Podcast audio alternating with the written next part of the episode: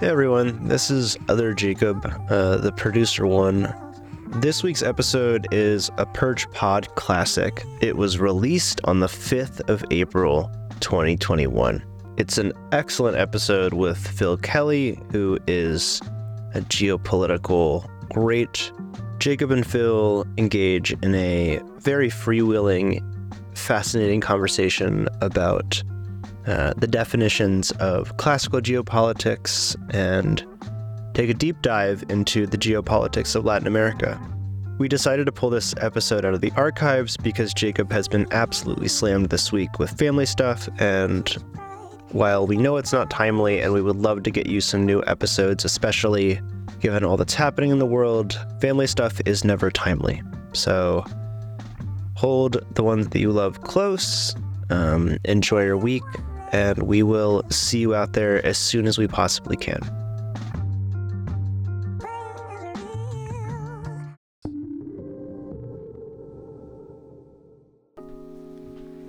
Hello, listeners, and welcome to another episode of the Perch Pod. As usual, I'm your host. I'm Jacob Shapiro. I'm also the founder and chief strategist of Perch Perspectives, which is a human centric business and political consulting firm.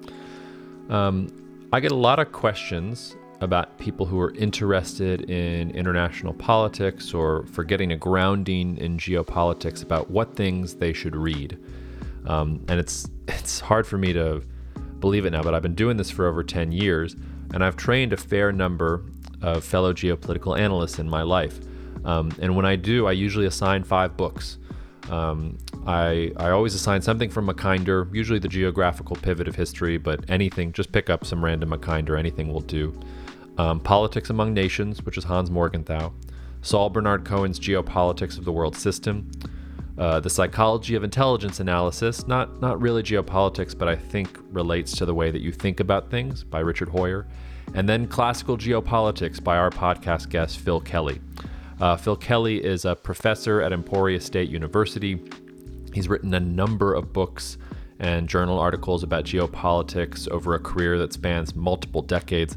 Uh, and I was honestly tickled that he agreed to come on the podcast and talk to us a little bit about geopolitics, and in particular, um, his definition of classical geopolitics and the geopolitics of Latin America. Um, this conversation might get a little wonkier than some of our previous podcasts, just because you've got two geopolitics nerds who have found each other in a pandemic and got a chance to talk at least uh, over Zoom and over Zencastr, which is how we how we record this this podcast. But I still thought it was uh, hugely valuable and hope you all enjoy it. Um, listen, be- before we get started, bef- before we get into some of the stuff we talked about, um, I like to personalize geopolitics a little bit because it can be very abstract and very macro perspective oriented. So, um, could you just tell our listeners sort of how you came across geopolitics and why it why it interested you in the first place? It's kind of a niche subject. It came back basically later in my career. Um, I had moved to Kansas in 1980 but um, I had read before that time an article by Jack Child of American University uh, in the Latin American Research Review on South American geopolitics. That stimulated an interest. I started reading, and I've always tried to read as much as I could. And in the middle 1980s, I published a couple articles on Meira Mattos of Brazil and Shatterbelts. And in 10 years, uh, I've met Jack at various conferences since then. And he and I agreed to do an edited book uh, on uh, South American geopolitics.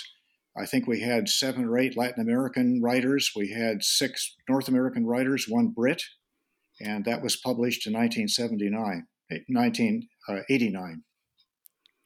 It's a, it's a good time to be publishing things on geopolitics and auspicious. I, I, haven't, I haven't stopped since. If I might ask, I mean, I'm familiar with your work on geopolitics. What were you working on or, or focusing on before you, you got into it? A, a little bit of, uh, uh, I was talking, I was dealing with the United States ambassadors, their backgrounds, especially uh, the regional placements. I did a um, statistical study on that where I located the more experienced U.S. ambassadors going to the larger countries, which is, of course, common sense.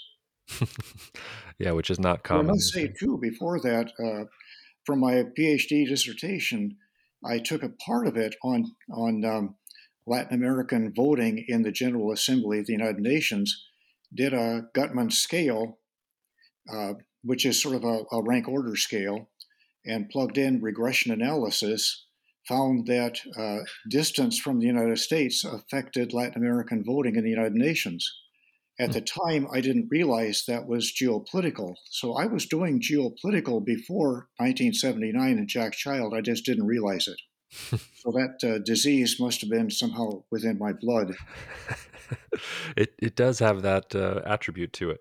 Well, why don't we dive straight in? Because uh, Classical Geopolitics was the first book of yours that I read, and I think it does a really great job of unpacking what geopolitics is. Uh, I I particularly love the the passage where you talk about look, it's not realism. Everybody tries to make it about realpolitik, mm, yes. and it's not. It's not. You know, the Wall Street Journal every other day. There's a new geopolitical change in the market and some catastrophe. It's not that. It's really something else. So, h- how do you define classical geopolitics? Well, it's it's very uh, important to define it because I think that's one of the problems. It, as you probably know, classical geopolitics does not get a good press in the United States, and that's up to the present. I just uh, published an article where I rescued uh, uh, ge- geopolitics from some of the negative um, articles that are just coming out and have come out uh, for the last half century.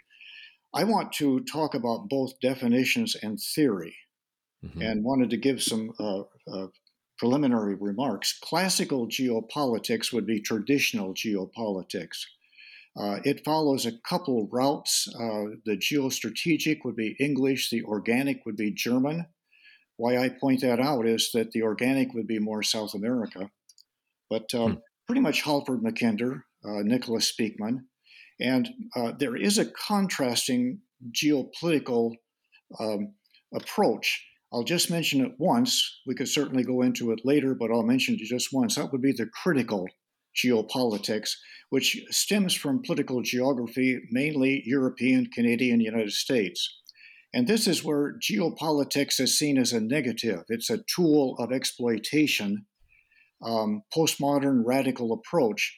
Um, I don't subscribe to that, although I've written quite a bit about it. So I'll just sort of leave that if you want to come back to that.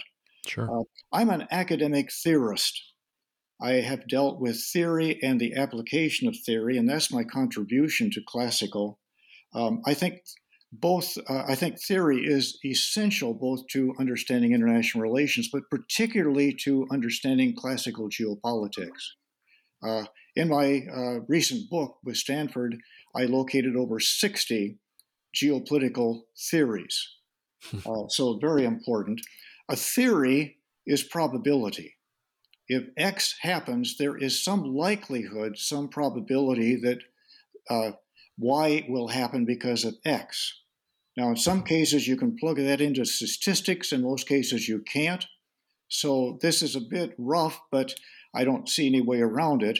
But again, uh, theory is a probability. If something happens, uh, it probably links back to an earlier stimulation.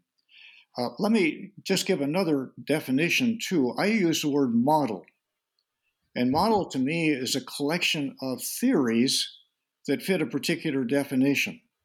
Now, I don't see geopolitical theories, I see theories that fit a geopolitical definition. And if they do, they enter into that basket, which we would call a geopolitical model. And then um, one brief point beyond that is that my mission in geopolitics is to clarify theories and then to try to appropriately uh, attach them to international understanding, to um, uh, to uh, uh attach them to that. Uh, so apply them to that. So that would be my introductory points the definition of, of, classical geopolitics is essential to this uh, this discussion because I think that's one of the problems with geopolitics. It is either never defined or it's wrongly defined. Uh, some of that comes from uh, perhaps the fascist uh, heritage. Uh, uh, Haushofer's World War II 1930s Institute in Germany uh, I think also that uh, you have the idea of power politics that is attached, a negative that's attached to geopolitics also, that to me, I, I think this is correct. I'm still working on it. But power politics would be more or less large countries in uh, aggressive diplomacy. You wouldn't have Paraguay as in power politics. Obviously, the relationship between Russia and the United States would be power politics. To me, I don't have a problem with that, but I just don't attach it to uh, either geopolitics or the realist model. Uh, it's just a particular trait of international politics. So I have tried to be very careful on my definition. Okay, and I'm going to do it in three levels, and I think it'll be clear when I say this. That the simpler level is that um, geography, geography affects foreign affairs. Now that's a pretty that's a pretty simple, uh, uh, not complex. You could go a higher level and say, and this is one I often use. Geopolitics is the study of locations and positions of states, regions, and resources affecting foreign affairs. So I've added location and position of countries, regions, and resources. And then if you want to get more lengthy, then to that, both of those, you can add such features as distance, climate change, environmental, migration, demography, um, development, places of leverage, sea power. You can go on with a lot of those concepts that you could attach to that definition itself. But again, there is the geographical fixture to geopolitics. It's a spatial. Now, one point further on this what is the contribution of classical geopolitics? What does it give us? Well, I look at two things. One is that it gives us a geographical map, a sandbox, a structure, a configuration of international relations. If you look at, say, the ancient Geo- uh, uh, Peloponnesian War, you can look at that war as a platform. And then, secondly, you look at all of the theories that would uh, activate that platform. Mm-hmm. And so, again, you've got a platform, a spatial platform for sort of looking at a region or a continent or intercontinental relationships. And then you have concepts and theories that play on that platform. And then I, I just published a, a, a short article and I wanted to give a little more on what I look at on classical geopolitics and the theories. And so I'm just going to read a, a paragraph of that. Uh, the classical is neutral to values and to individuals. Its theories timeless, logical, sometimes classic, uh, cyclical, and state centered. The, the actor are states, not individuals. You don't hear individuals, the states are the performers.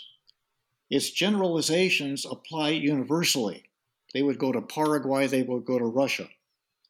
They do not focus on power, conflict, and war, but on space, and they can conform to the dynamics of technolo- technological change. So, again, neutral to values and neutral to individuals. The theories are timeless, logical, sometimes cyclical, state centered. They're universally applied, uh, they're not focused on power, conflict, and war, but on space, and they can conform to change. In other words, I published a chapter in a book 10 years ago where I took the Peloponnesian War many, many years ago. The platform had a variety of theories to it shatter belts, checkerboards, uh, sea power, land power, distance, etc., etc. I could take those same platforms apply them to contemporary South America using the same theories. And it was interesting that I could come out with different patterns. The Peloponnesian War, the geopolitics of the Peloponnesian War were strife, were, were stressful, they, they, were conflictual.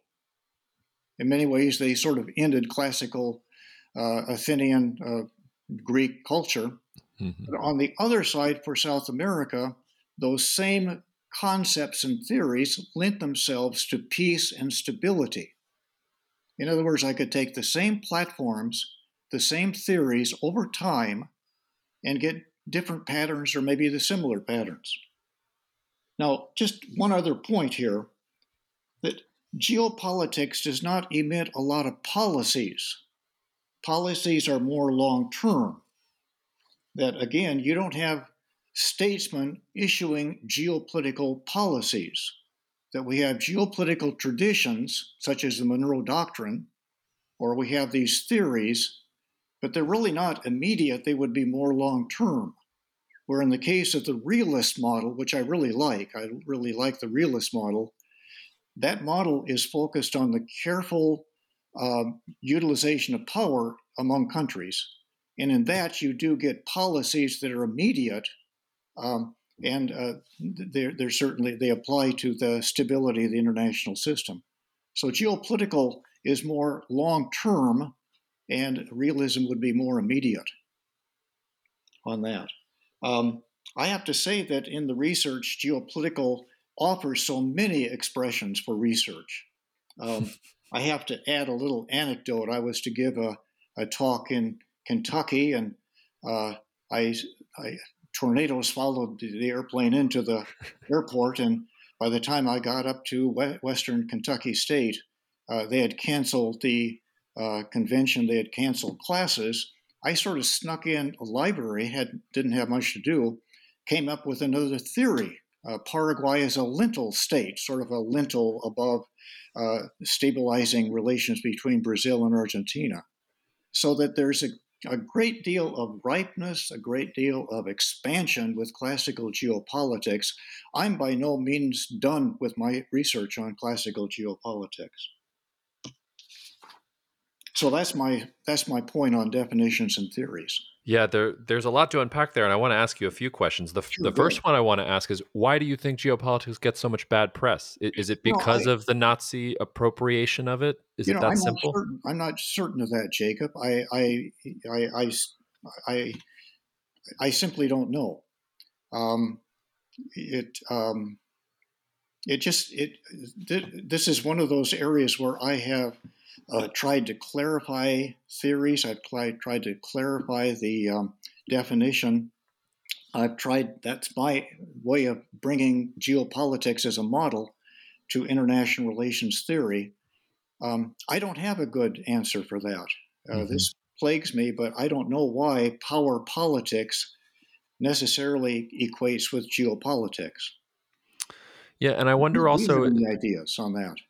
Well, I I don't know. I mean, some of it has to be the Nazi appropriation, I would think. But I also, at least in my own personal work, um, I've always struggled, and you sort of alluded to this when you said that geopolitics is neutral to values and individuals. I certainly agree with values. It's harder when you get to individuals because um, I feel like if, if there's classical geopolitics, there's also a school of vulgar geopolitics out there that starts to veer on determinism and starts mm-hmm. to say that you know, because there's a mountain here and there's a river here and there's this resource here, therefore all of these things are going to happen this mm-hmm. particular mm-hmm. way and they discard the probability bit and then use the arguments in order to make these determin- deterministic arguments and actually a lot of my work has been to break that apart that there is no just because you have the space and the position perfectly understood doesn't mean that all these second order things like power and war and conflict are mm-hmm. necessarily predetermined Mm-hmm. That's one of my guesses. But I, how do you negotiate that line between determinism and geopolitics? Well, I, have, I have been accused of being a determinist, and perhaps there's something to that. Obviously, I am emphasizing geopolitics when I look at international relations, and I'm emphasizing that platform, that spatial platform, and the effective theories on it.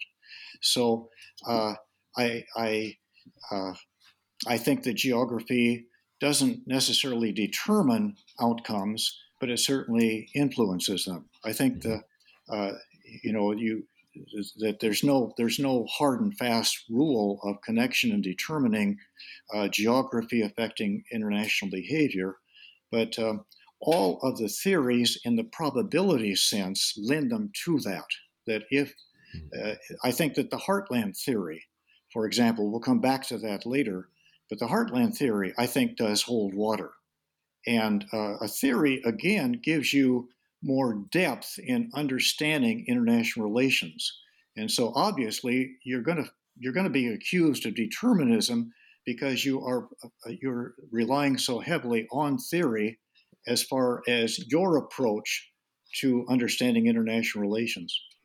It's um, it's funny it's funny you mentioned the heartland theory because in some way I mean it's it's you know everybody has to read Mackinder's heartland theory when you're starting geopolitics but in some ways it's my least favorite of his work because it's the one where his policy desires start to infect it a little bit because I think that he's arguing from that geostrategic perspective not just that um, you know that the heartland is the pivot of the world island but also that Britain should be involved in making sure that nobody else controls that. There's that sort of undertone yeah. to it, and it's hard to extricate them even within you know successive yeah. sentences in that piece. Do, do you feel that way at all? Yes, Jacob, I'm, I'm very much, uh, I, I didn't put a lot of store on Mackinder or the Heartland uh, because, again, it doesn't work uh, because Mackinder put it in Eurasia. And mm. uh, the Eurasian heartland would be basically Russia or the Soviet Union and uh, it uh, the Soviet Union never never made it to effective ocean shores. Uh, they were pretty much encircled, and um, but then I did a recent article that was dealing with the North American heartland, hmm. and so I took Mackinder's theory. Now again, it would be a it would be an isolated core area of a continent, and within that core area, you have resources and you have some measure of unity, which I think probably Russia did. But Russia never made it to the oceans. And of course, the United States easily made it to the oceans and didn't only make it to the oceans, but we are the global sea power of the of, of international relations.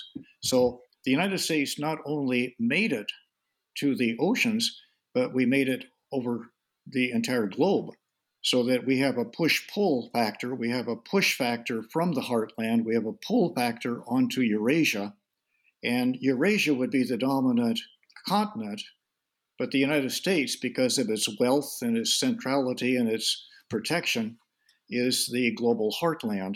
And so, as we know, that United States security is using its navy and its army, uh, offshore balancing, uh, forward presence, maintaining a, a, favorable balance of power on Eurasia for American security. Mm-hmm. And so I do put more s- stress on Mackinder because I, I have changed Mackinder's placement. I have refined his theory, for one thing. I have changed his placement. And to me, it makes a lot more sense to say that the United States is the global uh, heartland and my bias, you may not accept that, but my bias is that of all of the areas, all of the continents of the globe, the United States occupies the wealthiest, most powerful place on Earth. Now, the no, may be larger, maybe have more power, but it's divided. And the mm-hmm. United States is able to play off that division. Would it be fair to say that if someone united Eurasia, that you would have to change your mind, or is yes, that an impossibility? mind, or if the United States uh, succumbed and no longer was united, breaking into a variety of countries, then yes, the international perspective would radically change. Mm-hmm. Well, I think that's a great segue, though, into maybe talking a little bit about Latin America specifically, because um, one of the reasons I appreciate your work so much is that so much of, of what geopolitics is out there is all focused on Eurasia. And I think it, it really doesn't look close enough at the periphery. And your work on Latin America is some of my favorite work that does that. And I say it's a good segue because – um, you know, you talk about the American heartland. The Rio de la Plata seems to me like it could be a heartland if, if some of the countries in the region wanted to get their act together. So, tell me a little bit about how you approach um, bringing some of these geopolitical theories and your model to, to Latin America. I, I, say Latin American geopolitics, South American geopolitics, mm-hmm. but but I think basically South American geopolitics is is much more in existence. I, I haven't found any authors in Middle America that would be a prominent uh, geopolitical thinking. Hmm. Um, so when I say Latin American geopolitics, in some cases I switch to South American geopolitics. Mm-hmm. Um, but let me let me start and uh, give the three Americas, and then uh, stretch uh, to other topics from that because I think this is a good starting point for looking at South American, Latin American, North American geopolitics. I look at three different Americas in a geopolitical focus. North America, its geopolitics points east and west, strategically, intercontinentally toward Eurasia. North America uh, is the prime global heartland in Mackinder uh, uh, definitions. Um, it is uh, united. It, it, it's a core continental area, of course, uh, very protected. Doesn't uh, it doesn't have many immediate threats from Eurasia.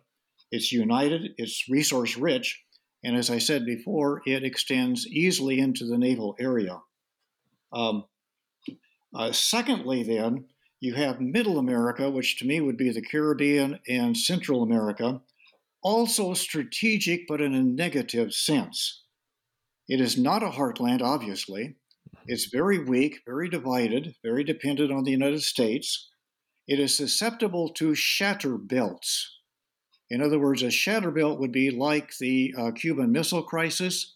It's two levels of conflict uh, within a region or a country, and you have international strategic uh, players from outside coming into that conflict. And so you've got two levels of conflict in a shatter belt. Uh, one would be the local, one would be the strategic. And the real danger of a shatter belt is escalation of conflict. Mm-hmm. So that the Cuban Missile Crisis was a shatter belt. I think a good example today would be Ukraine or Yemen would be shatter belts. Uh, so that again, North America strategic Eurasian, Middle America is Monroe Doctrine, where this would be a weak area uh, susceptible to Eurasian penetration, the United States would have an interest when there is a threat coming from the South.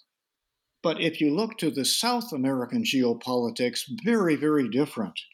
No strategic uh, feature to South American. In other words, it is continental. It has very little ties with other continents. You never hear Mackinder, Spykman, uh, a little bit in the Brazilian area but it's um, the um, I call it an independent area, a marginal area, an isolated continent in geopolitical terms. Its geopolitical thrust is within the continent.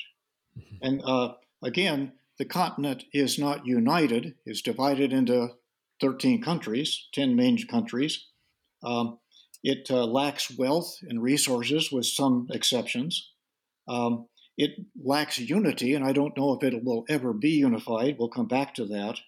Um, I just don't see South America being much of a strategic player.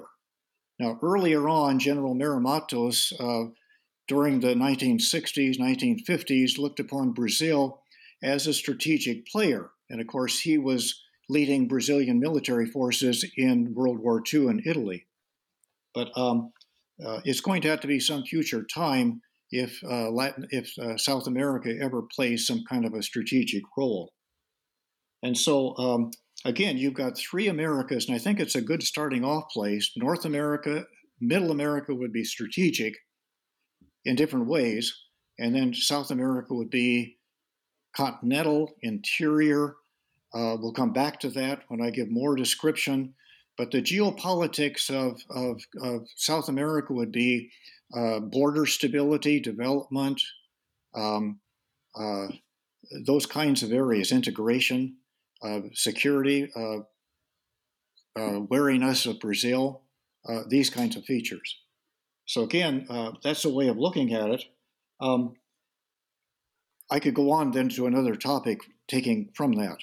Well, could I could I ask just one question though? Yeah. I, I, I wonder, is there any? Do you lend any credence to the fact that um, you know a lot of these South American countries have become I don't want to say dependent, that's the wrong word, but their economic relationships with China have deepened considerably. Yes. And China's need for some of the resources that they do have, whether it's lithium or soybeans or whatever else, mm-hmm. has also deepened considerably, especially, especially as China tries to wean off of dependence on the US. So do you think we're at a little bit of a pivot point where maybe South America could become more strategic because of that relationship with China, or am I putting the cart before yes, the horse? Yes, I think, especially China on the Pacific uh, coast of these Latin American countries, uh, it's made major uh, uh economic uh, ties to Peru, uh, to the Panama area. So I would think this would be certainly a concern of the United States as a violation of the Monroe Doctrine Uh, but to me, it would have to be much more serious. There would have to be military bases uh, more than economic development. So this would be a concern, and it certainly is a possible contradiction, but a very weak contradiction to the Monroe Doctrine. But mm-hmm. certainly a good point. And there's a lot of literature on that at present. Yeah, and and secondly, is it does Venezuela today fit your definition of a shatter belt, or is it too much? It's it's really just domestically contained, and the U.S. is the only real power there. And to the extent Russia and China are fooling around, it's not. It, it could be. I hadn't thought of that. That's a good point. That's a good mm. point. So uh, Venezuela would not be, to me, a, a, um, a clear example of violation of the Monroe Doctrine, but it would be in that area.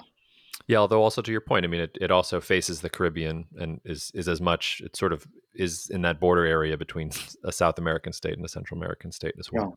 Yeah. yeah. So uh, let me go to another topic uh, yes. on that same point.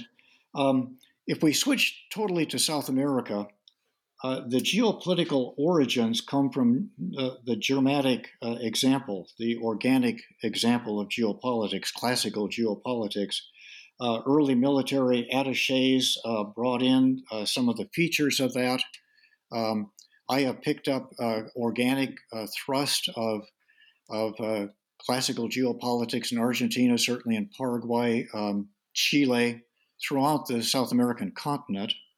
Um, it, it, it, again, it's a it's a uh, organic would be uh, um, developmental features. It would be borders and frontiers, national development, uh, regional and border security, some integration of resources.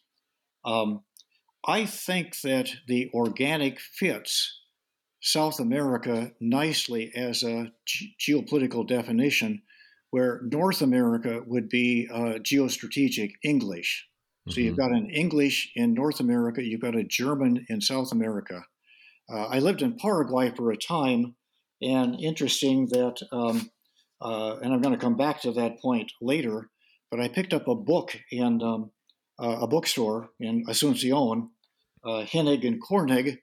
It was a book that had been published in German in Munich had all kinds of fascist, uh, racist uh, terminology. That had been translated into Spanish and was a textbook in uh, military academies. Huh. That's wild. well, there's a lot of uh, there's a lot of that kind of um, of a feature. So again, that would be one contrast. But again, I think that the organic does fit South America. The uh, geostrategic does fit uh, North America. So the uh, again, South American geopolitics is isolated. It's on the margins. Its, strait are, its traits are basically internal to the continent, not strategic or linked to other uh, continents. It would be an organic, uh, geo, uh, classical geopolitics. Mm-hmm. And I, in some of your writing, um, you know you've you've compared um, interestingly to me you've you've compared Brazil and the United States in some ways that they have more similarities in common than maybe some of the other South American states in part because Brazil seems to have this it's almost programmed to try and reach west in the same way that the United States was except of course Brazil has never yes. been able to do that. Yes. Is that is that a correct reading and, and yes, do you no, think I, that gonna... Brazil will ever ever pushed that way? I mean, is that a well, fear of yours? I, I think there was some suspicion of that. I'll come back on heartlands and other things too, but uh, certainly there is a wariness of Brazilian expansion to not only the uh, west but also to the north and even in Antarctica. Uh, I don't know how much that would be. I think it comes up in cycles. Uh, mm-hmm. but one of the traits I'm, of South American geopolitics would be wariness, suspicion of, of uh, Brazilian expansion.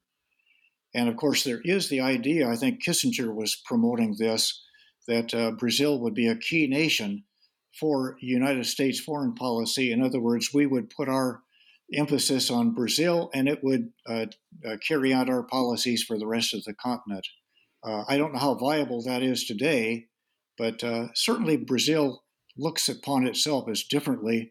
And if anything, they would have more of a strategic interest and maybe someday they might um, they might be able to play that role. does the point, does though. does the Bolsonaro government what evidence or, or, or, the, the rise of the Bolsonaro government, does that push in any direction for you? Is that an example of any kind of emerging trend, or is that really just sort of the dustbin of domestic politics that gets I think swept it's away? Probably more domestic politics. Uh, your 1950s, 1960s into the 1970s, Golbery, uh, Teresa de Castro, uh, Mattos, I think we're all pushing this idea that Brazil was ranked the sixth most uh, powerful economic country of the world, and that it should have a um, it should have a role in world politics. I don't think that was ever played out, and I don't hear that so much in Brazilian politics today, mm-hmm. geopolitics mm-hmm. today. Mm-hmm. Um, what I thought I would do then, Jacob, is look at some of the uh, basic theories or concepts. I have eight of them. Um, I think we could find others, but I thought this might give some indication too of um, of South American geopolitics. Um, the, the, the theories that I will give would be uh, not only characteristic of South America, but they would be ubiquitous. They would be global. Mm-hmm. But I mm-hmm. think they do help characterize uh, South American geopolitics. Um, yeah, great. Not that this is necessarily the most important, but you raised the point of heartlands, mm-hmm.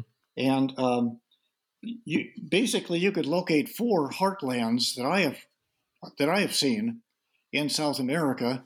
Uh, one would be the Charcas heartland of Bolivia. It's sort of a triangular. Uh, Lewis Tambs writes about this. Um, I use this in some of my research. Uh, is the idea that uh, you have a triangle of uh, three major cities of Bolivia. Santa Cruz de la Sierra would be in the uh, Amazonian jungle area, the oil area. The other two cities would be up in the Andes. But um, what what the idea of the Charcas Triangle is that who dominates uh, Santa uh, Cruz de la Sierra dominates the Charcas heartland, uh, the Charcas Triangle.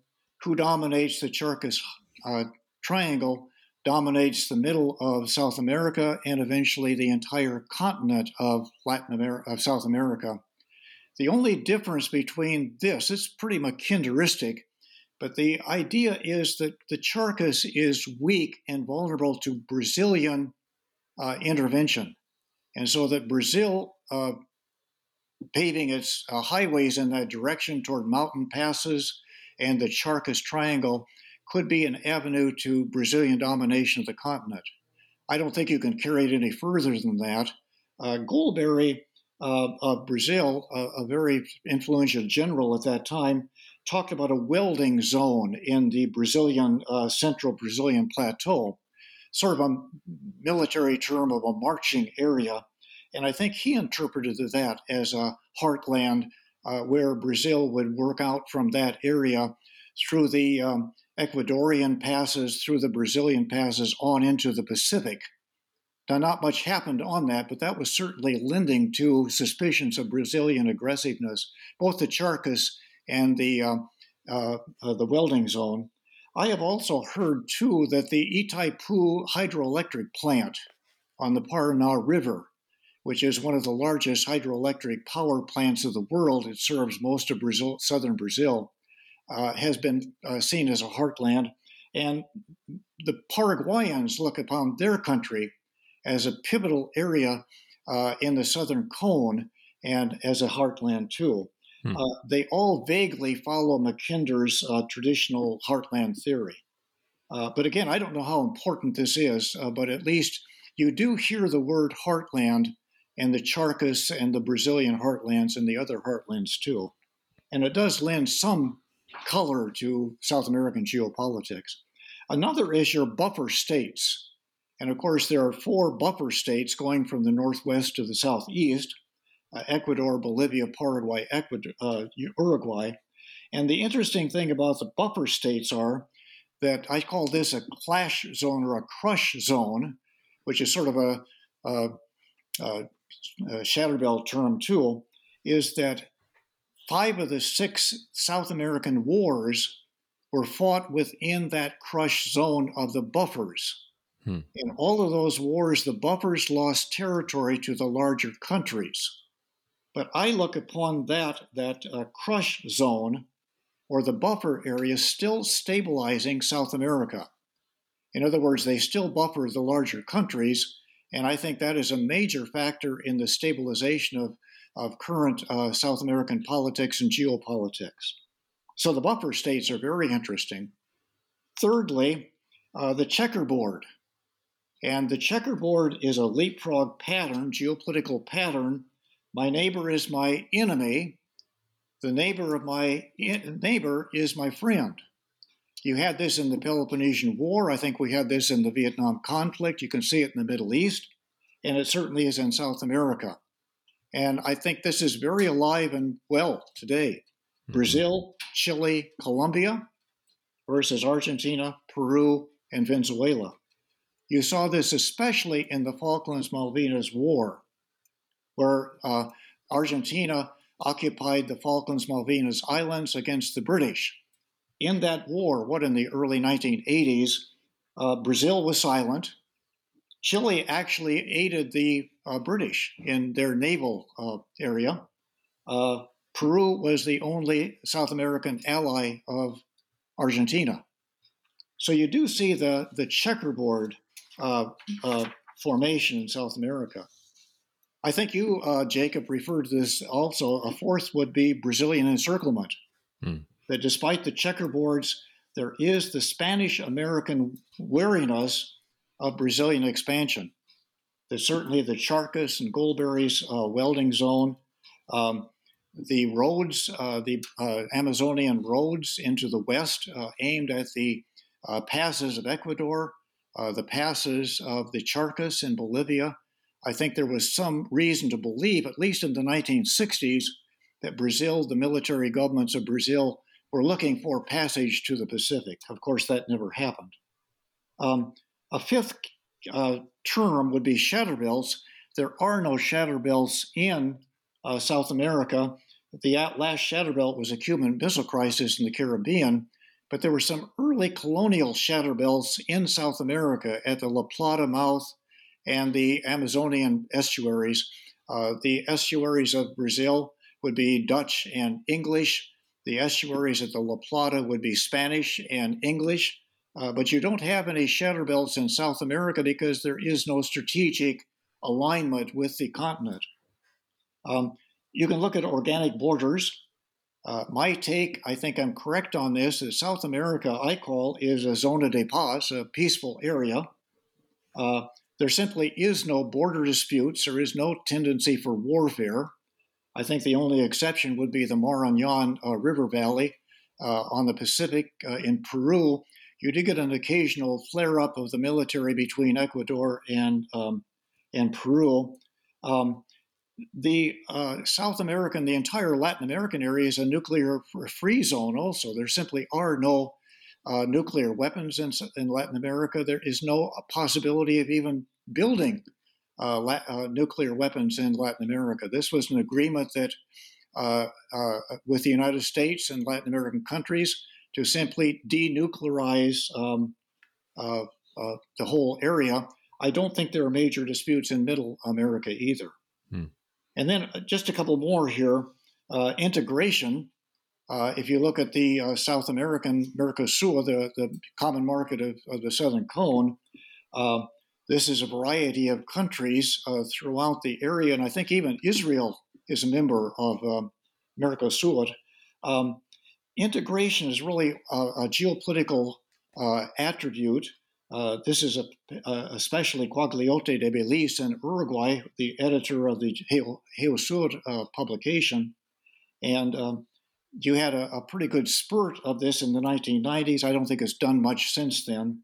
And then just one other point the Camino del Sol, the idea that uh, Latin America, South America just simply doesn't play a role in strategic northern geopolitics, Eurasian North, North, uh, North America. Mm-hmm. So those are the eight theories, and you can see the importance of theories in looking at South American geopolitics. If I might ask, where um, you mentioned the three Americas, and I would feel remiss if I didn't ask is Mexico North America in, in the division of the no, three Americas? I, I, sort of go back and forth on that. A, a lot of this, I my mind is not settled on. Um, you like to hook uh, Mexico into North America because of NAFTA. Um, but still, Mexico is, is a Latin American country. So I think that you could say that Mexico may look both ways into South America, uh, Latin America, and into, um, uh, into North America. So that's a very good point, and quite frankly, one that I haven't worked out. Yeah, but it, it, seems to me that well, I, I don't know if it's going to be one of the themes because this particular, you know, AMLO's government in Mexico seems to be a little bit more active in in South America itself. Whether it's backing, well, I, no, I don't want to say backing Maduro, but taking a more neutral stance toward Maduro. They they slapped the OAS on the wrist over the OAS uh, going yeah. after Morales. I mean, it, it feels like Mexico's is trying to break out of whatever box it's been forced in. Yeah, and I think it's also been very active in the Caribbean too. Mm. And um, I, I, would agree that it does want to break out of that uh, fixture that would be the, the, United States. It's so tied to the United States that I think it wants to relieve itself and be more autonomous from the United States. Uh, I don't know what the future will hold on that. Is it also? I mean, obviously, when we're looking at Central America, migration would be a major theme. But do you see any any migration theme in South America itself, or is I, that really that's already happening? Uh, that you're getting a lot of immigration from Brazil into those border areas, uh, but also as you're having global warming, I think this would be both Central America, the Caribbean for the north, and then uh, certainly the uh, southern cone for South America going into Uruguay, going into Chile, going into Argentina as you have global warming. I think we're going to have a major factor in the Americas for immigration. It's going to be a major theory, a th- theme for uh, Latin American geopolitics. Um, on the northern area, this might be more controversial, but I don't think the United States has a choice but to take a good number of those refugees from Central America. Mm-hmm. Uh, uh, I think we can. I think we can facilitate their settlement in America. Uh, I, I, think that will de- that will stabilize the area of the, of the uh, Central America that is uh, certainly changing through climate change, through corrupt governments, through lack of resources, and those people simply have no other way to go but to go north. And uh, we're certainly going to have this in Europe too, and in Asia, where they're going from the middle latitudes into the northern latitudes but we're going to see immigration as a major factor in Latin American geopolitics. Very good point. That that uh, the point you just made may be controversial to some, but it's not controversial on this podcast. And anybody listening who thinks it's controversial can go stick their heads in a toilet, as far as I'm concerned. um, but I'm I'm I'm really glad you brought up climate change, though, too, because I, I do just want to I wanted to ask a question about climate change in the sense that have we ever, when we're dealing with geopolitics, is there an analogous trend or development like climate change that, that has that has the potential to change so much of these things that are usually that they usually trend more towards immutable and universal. Have we ever dealt with an analog like this, or are we really on unprecedented new, ground? But, but, certainly, climate and global warming is inherently geopolitical, and that uh, it's obviously going to be disruptive.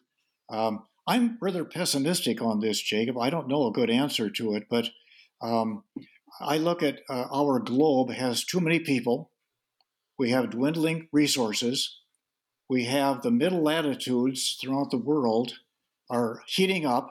There will be vast stretches of the middle areas of our globe, the latitudes, where uh, people will simply have to leave. Now, I, when I look at the globe, I look at the north as having land, territory, continents, the South having oceans, waters. Hmm. In other words, if there's going to be migration out of those destitute areas because of global warming, the, the movement is going to go north. I'm thinking more of Middle East and Europe and Africa. I think you're going to have a. I think they're going to go both ways in the Americas, but um, you're going to have massive migrations out of unhealthy areas into healthy areas. And are the healthy areas really going to accept those migrants? In other words, we're going to have a gated community in the future, or we're going to have a very progressive uh, uh, environment in the future. And I'm not sure if the progressive or the walls, um, I, I, don't know which alternative we're going to have. Mm-hmm. I have my suspicions that we're going to have the North wealthy countries wall themselves off and try to resist the immigration coming in from the South. And mm-hmm. we're already seeing, of course, in North America, the United States wanting to wall uh, the southern boundary from Mexico off. I'm very much against those walls. Mm-hmm. Is is there a similar dynamic in South America itself, in the extent there's going to be from Argentina upwards, or is that? Yeah, I, I that think a... probably will be. I think there's going to be some resistance to, um, uh, say, for example, Paraguayan uh, immigration into Uruguay and into, especially into Argentina. There are major areas of Paraguayan settlements in Buenos Aires and in the interior of Argentina. Um, Phil, I could talk to you all day. We're, we're, we're, we're honing in on 50 minutes. So I guess I would throw it at you. Are, are there any parting thoughts you'd like the listeners to have or anything we haven't talked about that you want to touch on before we close? Well, uh, no. I Again, I think that uh, geopolitics is a very alive area. It's a very stimulating area. Is one that could be very useful and is neglected in international relations. And my ambition in geopolitical research is to try to clarify its theories and their application as a way of legitimizing classical geopolitics as a legitimate, usable international relations model. And that's well, my ambition. Well, I, th- I think you've uh, you've made a lot of headway in that ambition, and at least know that in me and in some of the analysts I've trained in my life, we're, we're all secret fans of yours and are rooting for you from afar. So I hope that we can uh, have you back on the podcast soon. And thank you so much for, make, for, for making the time. for having me. Thank you, Jacob. Thank you so much for listening to the Cognitive Dissidents podcast brought to you by Cognitive Investments. If you are interested in learning more about cognitive investments, you can check us out online at cognitive.investments. That's cognitive.investments. Uh, you can also write to me directly if you want at jacob at cognitive.investments. Cheers, and we'll see you out there. The views expressed in this commentary are subject to change based on market and other conditions. This podcast may contain certain statements that may be deemed forward looking statements. Please note that any such statements are not guarantees of any future performance, and actual results or developments may differ materially from those projected. Any projections, market outlooks, or estimates are based upon certain assumptions and should not be construed as indicative of actual events that will occur. Cognitive Investments LLC is a registered investment advisor. Advisory services are only offered to clients or prospective clients where Cognitive and its representatives are properly licensed or exempt from licensure. For additional information, please visit our website at www.cognitive.investments. The information provided is for educational and informational purposes only and does not constitute investment advice, and it should not be relied on as such. It should not be considered a solicitation to buy or an offer to sell a security. It does not take into account any investor's particular investment objectives, strategies, tax status, or investment horizon. You should consult your attorney or tax advisor.